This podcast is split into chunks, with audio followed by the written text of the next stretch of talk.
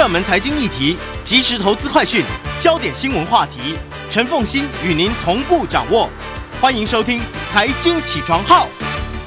Hello，欢迎大家来到九八新闻台《财经起床号》节目现场，我是陈凤欣。民国一百一十二年六月二十三号，星期五，今天是端午连假。好了，还要认真的听节目的朋友们了，哎，这有福了。其实我觉得今天这个题目呢是，哎，我们的小编自己也很爱这样子。小编很年轻啊。就是因为他年轻，你看有概念了，对不对？哈，有概念了了。所以呢，我们今天端午连续假期呢，为大家端出这一道菜。我觉得你一定要推广给你自己的小孩看，这样。当然，也不知道四十岁来不来得及。当然来得及，永不嫌迟。五十岁来不来得及？也来得及，因为你不做的话，永远就没有做，永远就不行，对不对？对对，好，永不嫌迟。今天呢，我们特别邀请的是理财作家乐活大叔施生辉。大家好，大家早。哎，他你你现在真的是就理财作家了呢？对，因为我其实不只想写理财，你一年就应该是出两本书吧？呃，最近稍微慢一点，因为最近那个少年一月的一月的时候，小资向前冲，少年股神太多了，大家不太想理我了。好，OK。我刚刚开玩笑跟他讲说，说你应该叫零零五零教父，零零五零零五零零零五六教父，教父可以，教父可以。对对对，我喜欢教父这个电影。好来，嗯，你知道吗？我们的施大叔啊，我我叫我叫你施老师好了。好，没问题，没问题，都可以，都可以。然后我们施老师呢，之前我其实碰到他，我就说，哎，你来谈一下我们的理财退休规划怎么怎么规划这样子。他就说好，好了之后呢，我们这样安排了两三个月的时间。还有三四个月的时间吧，他都一直没时间，没时间，没时间。那是不是去赚钱？股市里头赚钱？他不是，他去游山玩水了。对，我现在非常喜欢走步道跟古道。大家如果了解我的话，我是非常爱看电影的人。我今年看电影的数量居然比走步道还少。哎，你不是念了一个电影研究所吗？对对对，但是没有毕业。哦，真的。人生无从规划，过程开心就好了。好好好，OK。好，讲理财，讲讲退休理财规划。好，我们还是要进入核心了。好，没问题。嗯，刚刚我先特别为什么要问你说，那二十岁当然是最好，哈，三十岁更好，嗯，呃，也三二十岁、三十岁都很好。四十岁嫌不嫌晚呢？不嫌晚。五十岁也不嫌晚，嗯，好，嗯，但是不同的年龄，他的规划方式应该都不一样了吧？应该越早开始越好了。越早开始，你才可以开始累积财富嘛。我觉得财富等于工作加投加房子加投资，工作加房子加投资。对，一定要有工作，工作前面是加号嘛，不会变成减号嘛。有房子也是加号，嗯，那投资呢，有可能是负号，但这个时代呢，不可以不投资。像我们以前那个小时候啊。年轻的时候，你知道定存利率是多少吗？十二趴。对，我还需要投资吗？所以其实我们是差不多年纪。对对对，我们都曾经经历过那个百分之十二的那个利率的时代。对，当年为什么军公教有十八趴？因为赢我们也没多少嘛，我们也有十二趴，他们十八趴，他们以前薪水少，当然是值得。而且我记得那时候房子贷款其实利率都要十五趴。对，都十五趴，而且贷款利那个成数只有五成，现在只有。有八成呢，嗯，对对对，所以越早开始是越好，你还可以累积你的财富，透过薪水加投资。但是如果你已经四五十岁的话，你千千千万不要说啊来不及了就不做。我觉得至少你投资一定要开始，投资的开始呢，就先把你的定存先解约吧。啊，等一下我们 就会谈投资的方法。对对，定存是一个最没有效率的投资工具，因为它的定存利率就算现在从零点八已经。升到一点多趴，还是没办法对抗通货膨胀啊！嗯，如果你只敢存定存，我觉得你退休之后还是继续过那个很节俭的生活。嗯，我们退休之后啊，总是希望以前很节俭、很努力的工作、投资都赚了钱，股那个工作也赚了钱，退休之后就要开心一点嘛。像我现在至少做到一件事情，我进了餐厅啊，不会再看价目表了，想吃什么就吃什么，不要那么在乎了。我觉得退休之后节俭不是美德。但是你如果之前没有做准备，你只敢存定存，你到了退休之后还是必须非常的节俭。好，我这边先问一下，就是呢，你今天当然这样讲啊，很多人其实会挑战你说，那也是因为你之前其实确实在证券业啊，然后就先滚出了很大的一笔钱呐，否则你怎么可以让你自己游山玩水，过得那么样子的享乐的生活？而且大家都算过啊，个十百千万十万百万几人八位数啊。我这样讲好了，我零三年就被迫离开职场的时候，身上确实有一千万，但是这一千万真的不是靠投资来的。我们在证券公司工作，每天的名牌太多了，我有够衰的。每次我去选的名牌都是赔钱的。哎，你连在证券公司拿到的名牌都是都那么落后，因为太多了。嗯，你总是会挑拣，不可能都买嘛。那每次都都被骗，所以基本上那个钱是工作赚下来的。所以我希望大家工作上努力，那个就有加薪的机会。有被挖角的机会，所以第一点，你比较相信工作累积的财富，而并不太相信。我甚至认为说，很多投资达人给大家一个错误的印象：财富等于投资。嗯嗯嗯。其实能够买得起房子的人，不是靠投资赚到钱买房子，都是靠工作努力才买到房子。投资是让你的生活的什么生活品质可以提高，不要那么拮据了。我觉得。投资的部分是 bonus，是多的部分。嗯，那工作才是正餐。投资应该是我们每次吃吃意大利面啊，总是加的副餐嘛，沙拉啦、汤啦、饮料、甜点啦。嗯，但是你那个主菜，那意大利面你会让你饱啊。所以我觉得大家不要一直幻想。靠投资可以财富自由，我觉得很难很难，一定要加上工作。好，可是呢，所以你刚刚这样讲，会不会让大家觉得说很有冲突？你说你的累积的第一桶金都不是靠投资来的，是靠工作来的。可是问题是你又跟大家讲说说这个时代不能够不投资。那这个投资跟你所谓的累积资财富当中的那个你当时听名牌的那投资，到底有什么性质上的差别？我觉得以前呢、啊，我是。几乎是跟很多投资人一样，是希望尽早财富自由，所以想赚赚价差。哦，每次赚价差，几乎都赚不到。每次一买就跌，一卖就涨。我想很多人都有这种心态。嗯。但是因为现在的通货膨胀太严重，你不得不加上投资。投资是让你累积财富的速度快点，但是基础是工作，所以大家一定要搞清楚，基础是工作。那累投资可以让你多增加，但这个时候投资啊，就希望你一定是加号。不能是减号，但是去年台股涨跌二十趴，嗯，但是你如果心中投资股票想的是零股息，不是赚价差，嗯，其实相对安全。这样讲好了，呃，不可以不投资，但是投资对所有的一般老百姓来说，最门槛最低的资金门槛低，资讯门槛低，还是股票。大家不要怕股票，我就讲一个最简单的，你敢把钱存在银行，是因为相信银行不会倒，对。那你干嘛不买银行的股票啊？因为银行才给你一点多趴，但是几乎所有的金控股，大家都可以一年给你四到五趴，以前还有甚至到六趴以上的股息殖利，不就是四倍吗？嗯，那你买了银行股、金金控股，为什么要卖呢？不要卖啊，跌下来更开心啊，可以买的更便宜啊。谁说买股票要卖股票？这是我不断的推广的一个观念。大家都以为买股票、卖股票赚价差，赚价差，结果大部分都是赔钱的。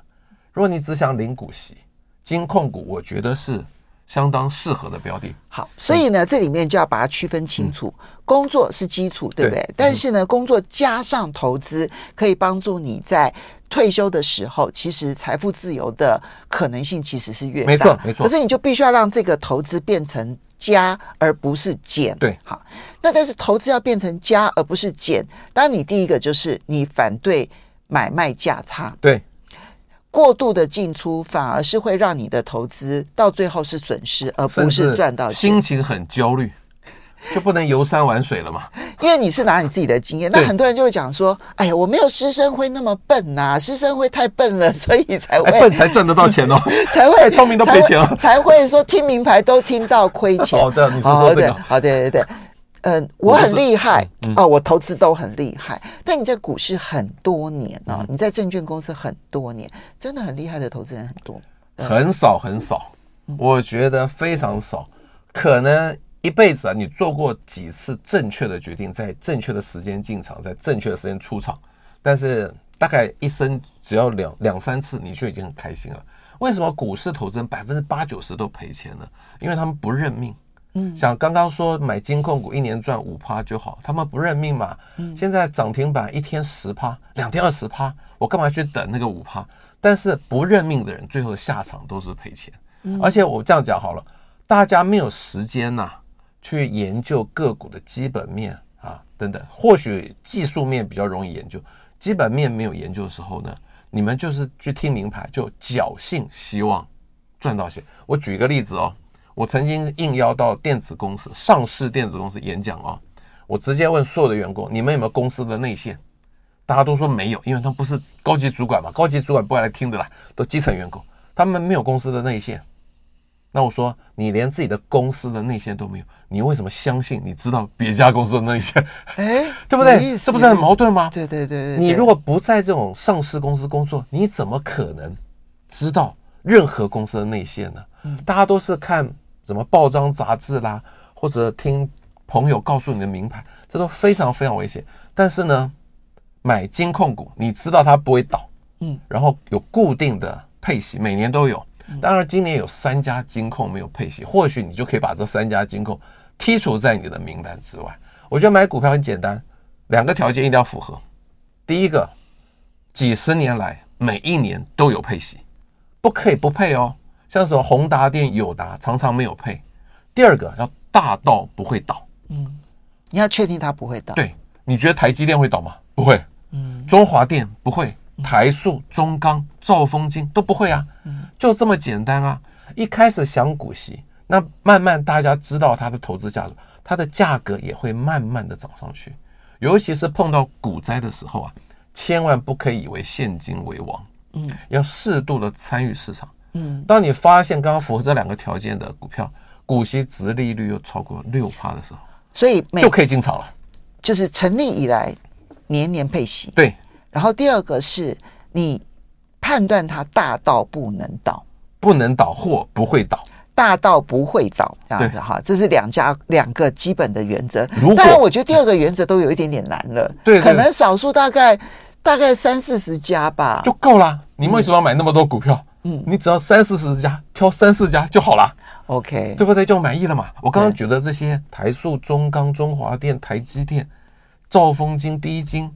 会倒吗？不会倒啊！这些哦，其实都刚好是在呃股票市场当中呢，很让人觉得嗯不起眼的大牛股，没错，因为就不动啊，就可能比如说嗯一二十年，可能或几年下来，它就是维持在那个价位上下百分之十，对，不像说有一些标股要一涨百分之十、百分之十、百分之一年可能涨个一倍两倍，它都不会。我觉得哦，不，你去追逐那种标股是很。对吧？心情很焦虑的。黄仁勋讲的一句话很有名啊，“Run, don't walk”，对吧？台积电你要 “Run, don't walk”，因为台积电一发动的时候会涨得很快。但是呢，你很多这种怎么样，只求领股息的叫 “Walk，don't run”，因为你慢慢的走，它就是那价格就像你说的不会动，不会动很好哎，你就不焦虑哎，因为你是领股息啊。嗯，所以我希望今天改变大家观念，尤其退休之后啊，一定要赚钱。但是不可以努力赚钱，赚价差就叫努力赚钱，领股息就是轻松赚钱。努力赚钱很容易赔钱，对，轻松赚钱反而不容易赔钱。这是现在市场，这是这是你知道吗？百年的股票历史里头所呈现出来的一个面貌。对，好，所以你这个第二部分，你会让我想到有一位，嗯，我忘记是哪一位这个美国的投资专家说过一句话，他说呢，股票投资从短线上来看很危险，嗯，风险很高，嗯，从长线来看风险度非常低。没错，就是你挑那些股票，真的长线来说风险低。我最近啊，也去一家地，去一个地方演讲。一开始就听到下面一个先生窃窃私语说：“哎，今天我就来听这个施老师会报什么可以让我大涨的股票。”我就说：“我不可能报会大涨的股票给，不然我每个礼拜都要来。但是我可以报可以让你一直赚的股票。就像你说的，短期上来看是很危险的，那长期来看，你挑那刚刚我讲这些符合这两个条件的股票，真的长期一定赚钱。”好，那你有做？退休的，比如说，呃，我每一个月我要，因为年轻很大的本钱其实就是未来的工作时间很长嘛，嗯、所以理论上来讲，他就是每一个月要定期提出一笔钱拿出来存钱。嗯，好，那多少钱才够？要怎么样子规划？你有这样的规划的建议吗？有，这样讲好了，我觉得有退休的一个财务条件有四个。嗯，第一个就是。保险要买够了，嗯，我觉得保险非常重要，医疗险、意外险啦、长照险啦等等都要买，尤其年轻人一定要买长照险，因为未来大家都会活到一百岁，长照的机会很大。那你越年轻买保费越便宜。嗯。第二个就是要有自己的房子，最好房贷也缴清了，你退休就相对安心，还可以以房养老嘛。如果退休之后你还在租房子，万一房东把你赶出去怎么办？找房子不容易，而且，呃，退休之后你真的要节俭是有可能的，但是房租的支出是不可能省的。所以，我希望退休之后自己有一栋自己的房子比较安心。第三个就是你提到的，如果符合前面两个条件，第三个要多少钱才可以退休？这时候要要看你的，希望你每每年的生活费是多少？每个人的对于生活的要求不一样。比如说像我前两个条件都符合了，那我跟我太太啊，一年五十万大概是够，但是不能出国旅行了。我说这个最基本的。五十万的基本开销没有问题。你你一年五十万，你还可以上餐厅，不用看价目。可以啊，可以啦。你可以先选餐厅，不要太贵嘛。好，OK，你就不会去选那个三千块起跳的餐厅吗？有道理。好，那个就是假设五十万，就是一年生活费的二十二倍。啊，一年生活费的五十万的二十二倍是一千一百万。嗯，怎么做呢？要配合第四个条件，就是你要找到年报酬率至少五趴的金融商品。一千万的五趴是多少？五十万，嗯，刚好 cover 你的生活，嗯，另外还有一百万做什么？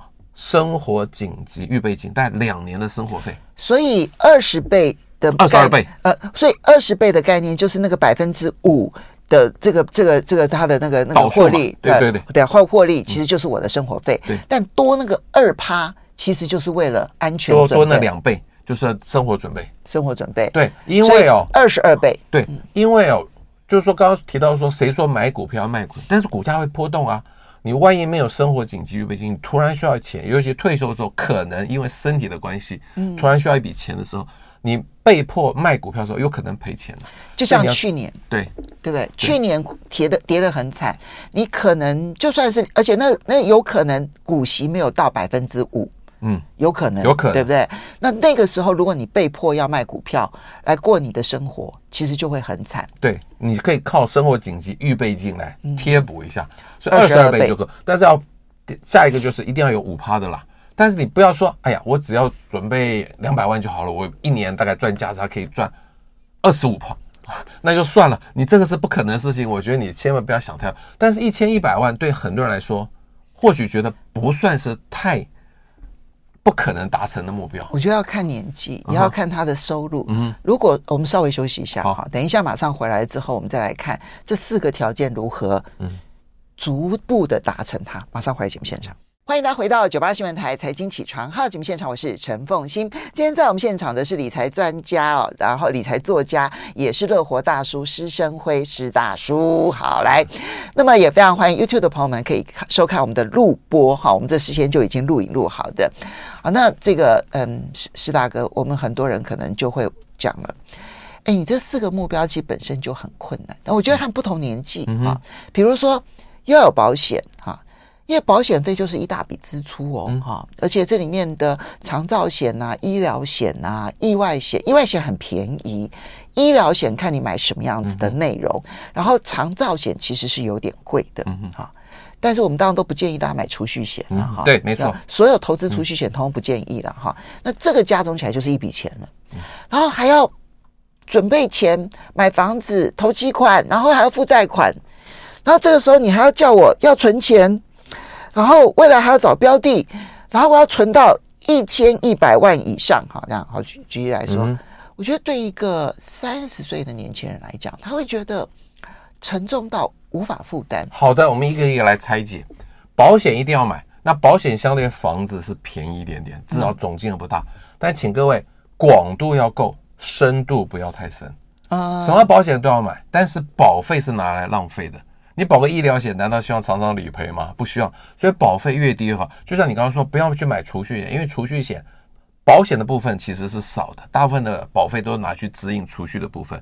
所以我们要先从那个最基础的保险，比如说医疗险，不要买 Level Three 的，买 Level One 就好了。嗯，假设住院一天赔你一千块，Level Three 的住院一天赔你三千块，你不要去买 Level Three，那保费一定贵。你你如果买了 Level Three 啊，我告诉你，你常常想去住院，因为它可能赚钱了。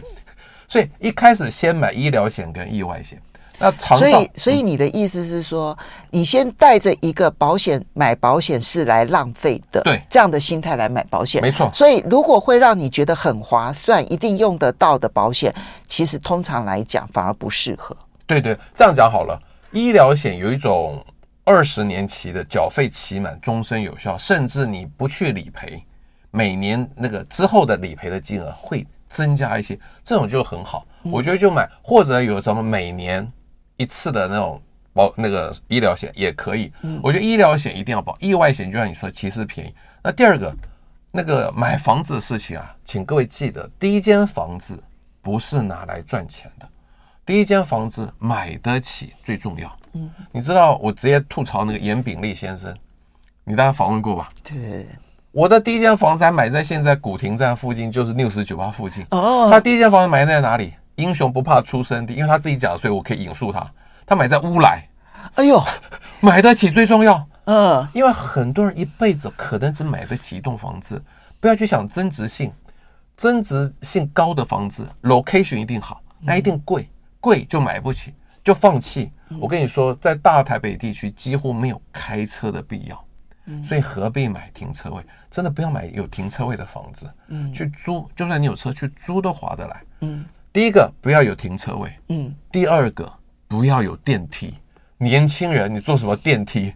以后你累积了够多的钱买第二间房子，老了再去买有电梯的房子啊？谁说第一间房子要有电梯？因为没有电梯的房子啊，没有公社啊，老公寓嘛。但是老公你真的要去看屋况啊，真的不要选太差。第三个，麻烦离捷运站远一点点，走路不是走路。我最推荐两个地方，一个叫树林。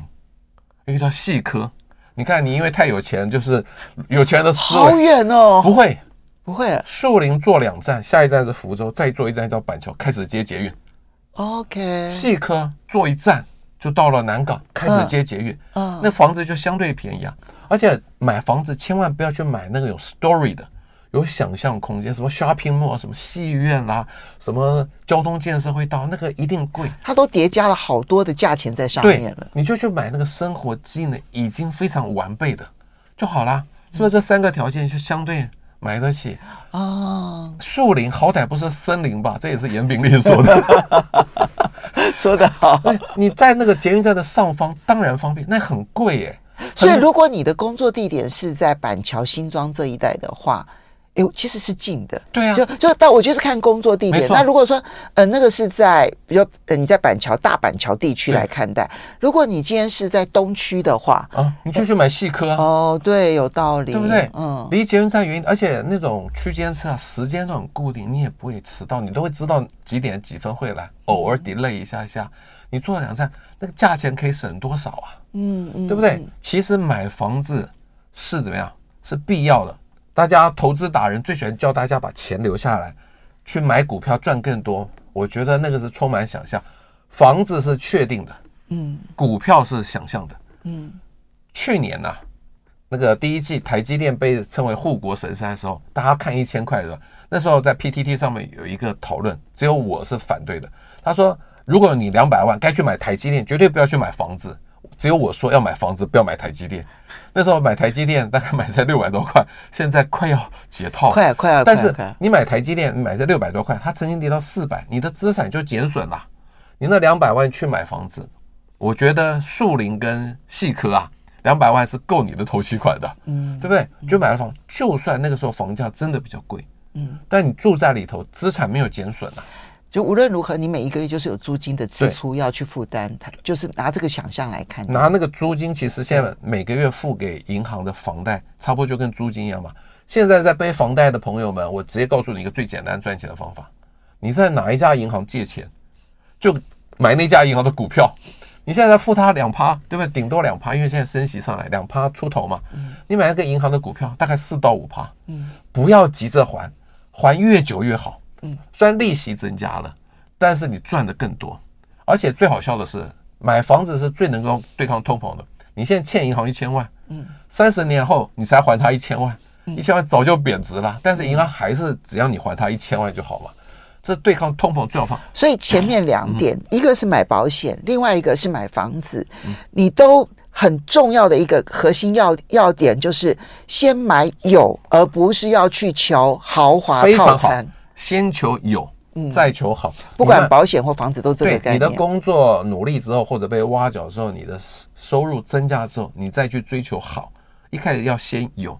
你看看严炳立先生，一第一栋房子是买在乌来，我还不愿意去那么远的地方住。他说那个时候，你知道乌来没有捷运，你知道？对、啊。每次到台到那个都市来上班很累的。他说他从来没有吃过在家吃过晚餐，他说他带两个便当，人家还不是熬过来。现在是房地产大亨呐、啊，我我我可能比他稍微讲究一下，我大概不愿意买到乌兰去。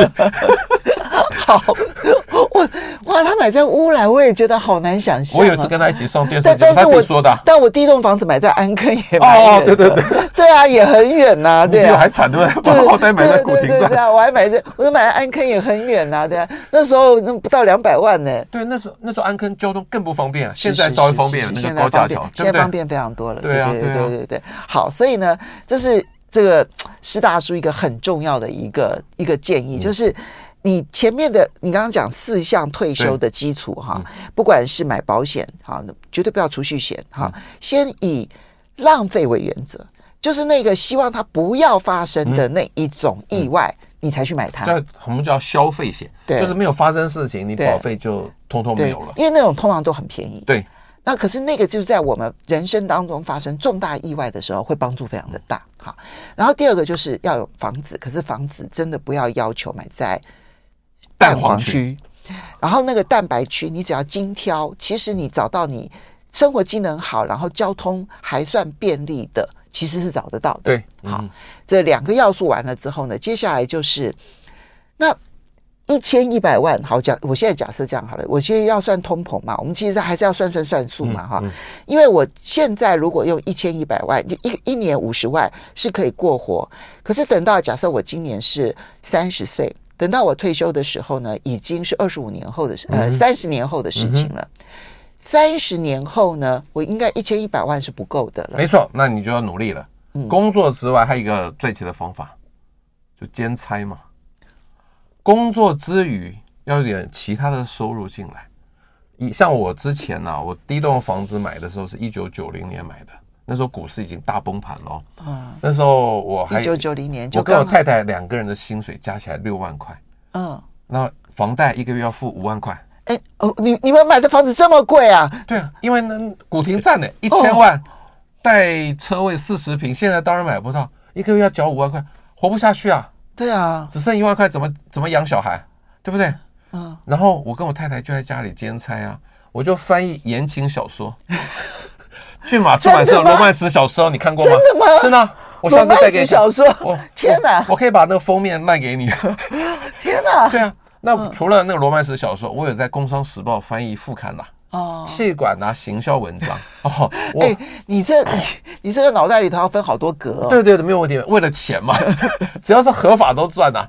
我太太是打板师，也在家里兼差。我们一个月兼做衣服，对不对？对，打板。哦，打板、嗯、哦，对，那一个月每个人都可以再增加一万五，所以我们一个月收入就九万了，就养一个小孩，扣掉五万，四万可以养了吧？嗯，在当时是可以的。对对对。后来发生一个事情，我太太又怀孕了，嗯，然后去产检，因为没地方停车嘛，我就在车上等她，啊，哭着走到车子旁边，我说发生什么事？你知道发生什么事？就怀孕了，怀孕了，双胞胎，哦，还不是就活下来了？哦，对不对？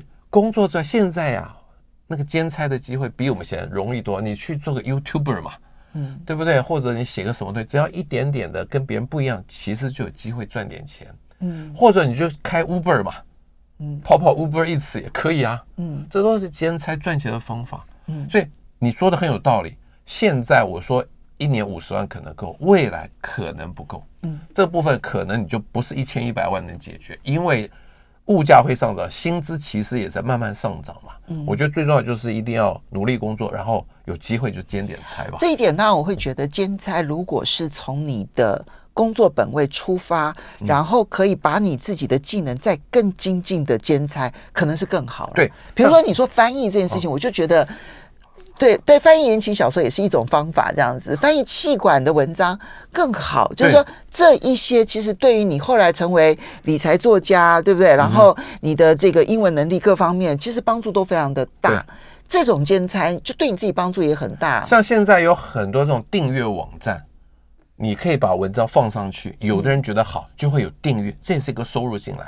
最近有很多订阅网站，甚至我自己在方格子也有这个嘛，就有一些订阅的说，这就是大家啊那个时间啊，不要去追剧啦，不要去排队吃美食啦。好，如果你要追剧也可以，但是如果你要追剧的话呢，你可不可以把你追剧然后变成一个独到的心得写出来？没错，追完剧还有钱进来了，对呀，对不对？这也是一个。就你如果真的觉得那是你很大的一个兴趣，你非要追剧不可，好，你就把它变现。对，对对？比如说我把鱿鱼游戏啊。嗯，那个六个游戏，我还有理财启发，也写成一篇文章，就签进来了。我们稍微休息一下，马上回来节目现场。欢迎大家回到九八新闻台财经起床号节目现场，我是陈凤欣。在我们现场的是理财作家、乐活大叔施生辉施大叔，来。呃，我们刚刚提到了，就是前面的两件事、三件事情，其实都拆解了哈。第一件事情呢，其实就是买保险；第二件事情就是买房子；然后第三件事情就是要存到你的目标存款。那那目标存款呢？当然，我们刚刚提到了，就是五嗯，这个假设说，一年的花费是五十万，嗯，好，那五十万的二十二倍，好，其实就是一千一百万，这就是我们的退休目标存款啊，这个。基本的原则是非常非常重要的。那你把这些事情都都弄清楚了之后，那当如果说现在收入不高怎么办？刚刚石大哥就告诉大家，那就兼差呀，就兼差太难听，叫斜杠啊，斜杠收入。对对对对对，斜杠啊，对啊，年轻人什么没有，就是时间体力最有啊，对不对？对对对对。如果你真的还是觉得不够的话，你真的就赶快去再学一个技能，嗯，一定要，对，这真的是一定要。好。然后我们这样讲起来，就感觉上面很像这个老人家在数落年轻人这样子。我是给你们信心啊，因为这样看起来都不算太难嘛。但是最后一点有点难了，百分之五，百分之五其实是这里头最简单的。真的吗？对，我觉得金控股在以前啊，每年都有五趴。嗯，今年真的比较差，为什么？因为金控股去年有两个很大的亏损，一个叫做防疫险嘛，嗯，一个是美国升息，债券价格暴跌嘛。但这个事情呢，在今年大概不会发生了。防疫险不可能再卖了，没那么笨了，还在卖防疫险，对不对？第二个升息总会结束，那债券价格会回冲，所以这两个让他们去年获利大幅衰退的原因可能就是要，但是因为去年获利不好，所以今年的股价偏低，甚至股息也配得不好。比如说玉三金开第一枪才配两毛钱现金跟四毛股票股利，对不对？后来变一毛九跟三毛九。在这个好公司落难的时候，其实就是买他们的好时机。对，以前都五趴，那但是每一只个股都有可能突然发生意外，对，出事。比如说兆丰金这么好，嗯，好几年前不是美国纽约分行牵涉洗钱，一罚罚五十七亿，嗯，有有什么对抗这个个股的突发利空的一个方法呢？就是买 ETF。这就是为什么你被人家称为 ETF 的教父，教父的。啊，不，教父应该是刘宗盛了，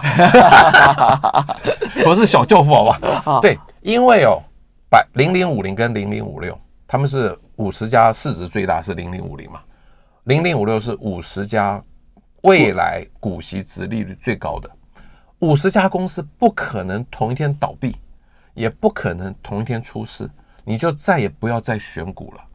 我觉得为什么我现在开始先讲金控股？因为有很多人啊，真的不了解什么叫零零五零、零零五六。我们是同温层，一讲就懂。嗯。但很多老先生呐，老太太他们听不懂。嗯。我就说，那你们就买金控股，他就听懂了。金控股出事的几率当然还是有，但是相对低很多。但是电子股因为那个生命周期，产品生命周期很短。所以出事的机会其实是比金控股高的。不能讲出事啊，就是它的产品周期一旦呢进入到了那个下滑区的时候，其实它那个高低起伏太大。对，你看那宏达电可以从高高原才一路摔到谷底，有多少的股王到最后变成壁纸的？但是金控股这种机会不大。第一个是政府的管制很严格，不会让它暴露在太大的风险之下，所以金控股相对相对安全。那百分之五啊，就是金控股。那零零五六。或者零零八七八，另外一支高股息型的，我我一起讲，他们大概每年都在五趴到六趴以上。零零八七八才十九块，零零五六才三十二块，它能够跌到哪里去啊？对不对？相对安全，所以你不会选股就去买高股息型的 ETF。但是如果你买的是零零五零，它是市值型的，还有一个价差成长的空间，因为只要指数上去，零零五零跟那个零零六二零八就会上去。但如果如果你退休希望一个稳健的现金流，现在有个更好的方法，就是你买零零五六。零零八七八、零零七一三，他们都是季配，每一季配一次。更好笑的是，这三只 ETF 每一季嗯月份都不一样，所以可以说一月一直到十二月，每个月都有现金进来。所以你买三，你就分配成三份这样子。对，每个月都有钱进，每个月都一样。季配跟年配最大的好处什么的？年配可能你一年就领了两万块以上的股息，哇，要被课二代鉴保费啊！你一除四。一个月五千块，五千块就不用扣到二代鉴保费嘛。哦，所以季配对至少你配那个扣到二代健保的机会比较低一点点。不会啦，你那五十万你一定配，你一定扣得到啊。对了，对了，对啊，五十万你再怎么分，你都一个月至少。我根本不想想这件事情。我常常说，存股领息，缴税报国。其他投资还在赔钱嘞，我还在伤脑筋那个缴税，人家赔钱我都觉得很痛心他。我缴税是光荣的事情啊。好。对不对？再听再听一遍，存股领息，缴税报国，而且我还不是买国外的哦，国外的税是交给美国政府啊。对对对，我还交给台湾政府啊。嗯，对不对？好，那这里面呢，当然，呃，你讲的都是已经退休了之后，对不对？退休了之后，你建议就很简单：零零五零、零零五六，然后零零八七八，对不对？哈。那如果说是以零股息为原则的话，其实你是建议退休族就是零零五六、零零八七八，因为它的股息相对稳定，没错。跟零零五零呢，它可能是成长型的，所以呢，它是股价的市值差距比较多，嗯，但是它的股息不见得会那么多。它的股息殖利率大概只有四趴，嗯，因为现在一百三十，它一年大概配五块钱左右，所以大概四趴。像零零五六去年配，因为我没有买零零八七八，我就以零零五六做举例。零零五六去年配两块一，哎，嗯，现在三就算三十块，如果还跟去年一样的话，哇，是六趴到七趴，哎，其实不差，哎，对不对？而且你第一个不要再选股了，不会焦虑；第二个风险完全分散，嗯，其中一只可能突然出事，有突发的利空。另外四十九只不可能同一天发生嘛，嗯，风险分散其实是对投资人最大的安心。好，那么所以这里面呢是退休后，但是在在这个工作期间，比如说他今年是二十岁，今年三十岁，今年四十岁，那这个时候他要定期存款呢、啊？嗯，可是他要定期把钱存下来，存下来了之后要投资呢，还是就让它累积呢？我觉得现在有个很好的方法叫定期定额，嗯，不再是主张定期定额，不再焦虑进场时间。现在一万七千点是高点吗？谁知道？说不定还继续涨上去。但定期定额，你长期做十年、二十年，我希望你的薪水不是说剩下来的钱才投资，是一开始直接扣一万块钱去做定期定额。追求成长的人，哎，你有碰过那种年轻年轻人啊？真的来跟你讲说，哎，谢谢施老师这样子，我这样做，然后真的有赚到钱。或者有人来说，施老师，为什么我的那个净值都不动？你碰到哪一类比较多？我觉得前者，尤其越早开始，就算去年碰到大跌，其实非常好，因为定期定额你可以买到的股数更多，因为你。那个固定的是一万块钱嘛，嗯股价越低是不是可以买到？所以你反而没有在去年碰到有人来跟你抱怨说，啊，我定期定额、嗯、没有没有没有，他们只有焦虑一点，是不是该停扣？因为他们一怕去年那个情形一继续跌下去。我跟他们说，绝对不可以停扣，甚至跌的时候要增加扣款，加速累积你的部位。你买的是你扣的是零零五零零零五六，兆丰金、台积电，你怕什么？这些公司都不会倒啊。嗯，跌的时候更该扣。所以我觉得。涨的时候，或许你如果有需求、有用钱的需求，可以卖；那跌的时候，千万不要卖，要加扣。定期定额是最好的方法。嗯。那也有人会认为说，其实在这过程当中，应该要停利。我觉得停利是这样的，你千万不要以为你知道高点，所以卖掉，然后跌下来再买。以零零五六来说，以前大家以为三十块是天花板，所以每次到三十块就卖。后来有一年三十块一突，嘣，就到了三十六，买不回来。我觉得很重要的观念是，投资的目的是赚钱，赚钱的目的是花钱。当你需要花钱的时候，你就卖它；你不需要花钱，就不要卖它。嗯哼，我最近有个粉丝跟我说，他那个时候买了二十六块，买了二十张零零五六，最近他要装潢，就用三十块卖掉，拿到六十万去付装潢。虽然现在看他三十块好像卖早了，对不对？但谁知道会涨到三十二呢？对，他就他原来只五十二万，如果放银行定存还是五十二万，就是就加了这加了八万，等于他可以付六十万。所以要用钱才卖，不要用钱不要卖。所以呢，你要看他把他的资金观定位在定锚在什么时候。对，如果定锚在说他当初投资的。那个，比如二十六块的那个时候的基准点的话，到后面三十块，他赚到了，赚到赚到了这中间的呃四块钱。其实你如果换算下来的话，四七二十，哎，对，其实那个比例也很高，对不对？但如果你去算说啊，他后来涨到三十四、三十六、三十二，对啊，那我少赚两块。你要把你自己的人生定锚在哪里？对，我现在举一个例子，最近这篇文章居然有五千个赞。我讲的是蔡万才的事情，他在一九八九年把国泰人寿全部卖光，一千五百块，大家笑他，因为后来涨到一千九百多块，但是他一千五百块那钱就去创了富邦，嗯，就把那些全全部去创了富邦。现在你看富邦金控很大，如果当初他没有卖一千五，现在就没有富邦啊。所以就是说，虽然怎么讲，他卖的早，但是我觉得投资达人看的都是股价，他们都没有看懂人生。嗯，一千五百块卖得。虽然差，但是他后来变成了富邦金控，多好啊！嗯嗯，所以重点是你的人生需求是什么？没错。好，所以呢，刚刚提到的是方法，但方法的背后的那个底层是你要知道你人生需要什么。那需要的时候，钱就是要拿来花的。好，那什么时间才是适当的花钱的点？大大家可以去评估你的优先顺序。对啊，谢谢施生辉施大叔、乐活大叔来给大家理财的规划、退休理财规划，这是人生的一个重大课题啊，跟大家分享，谢谢。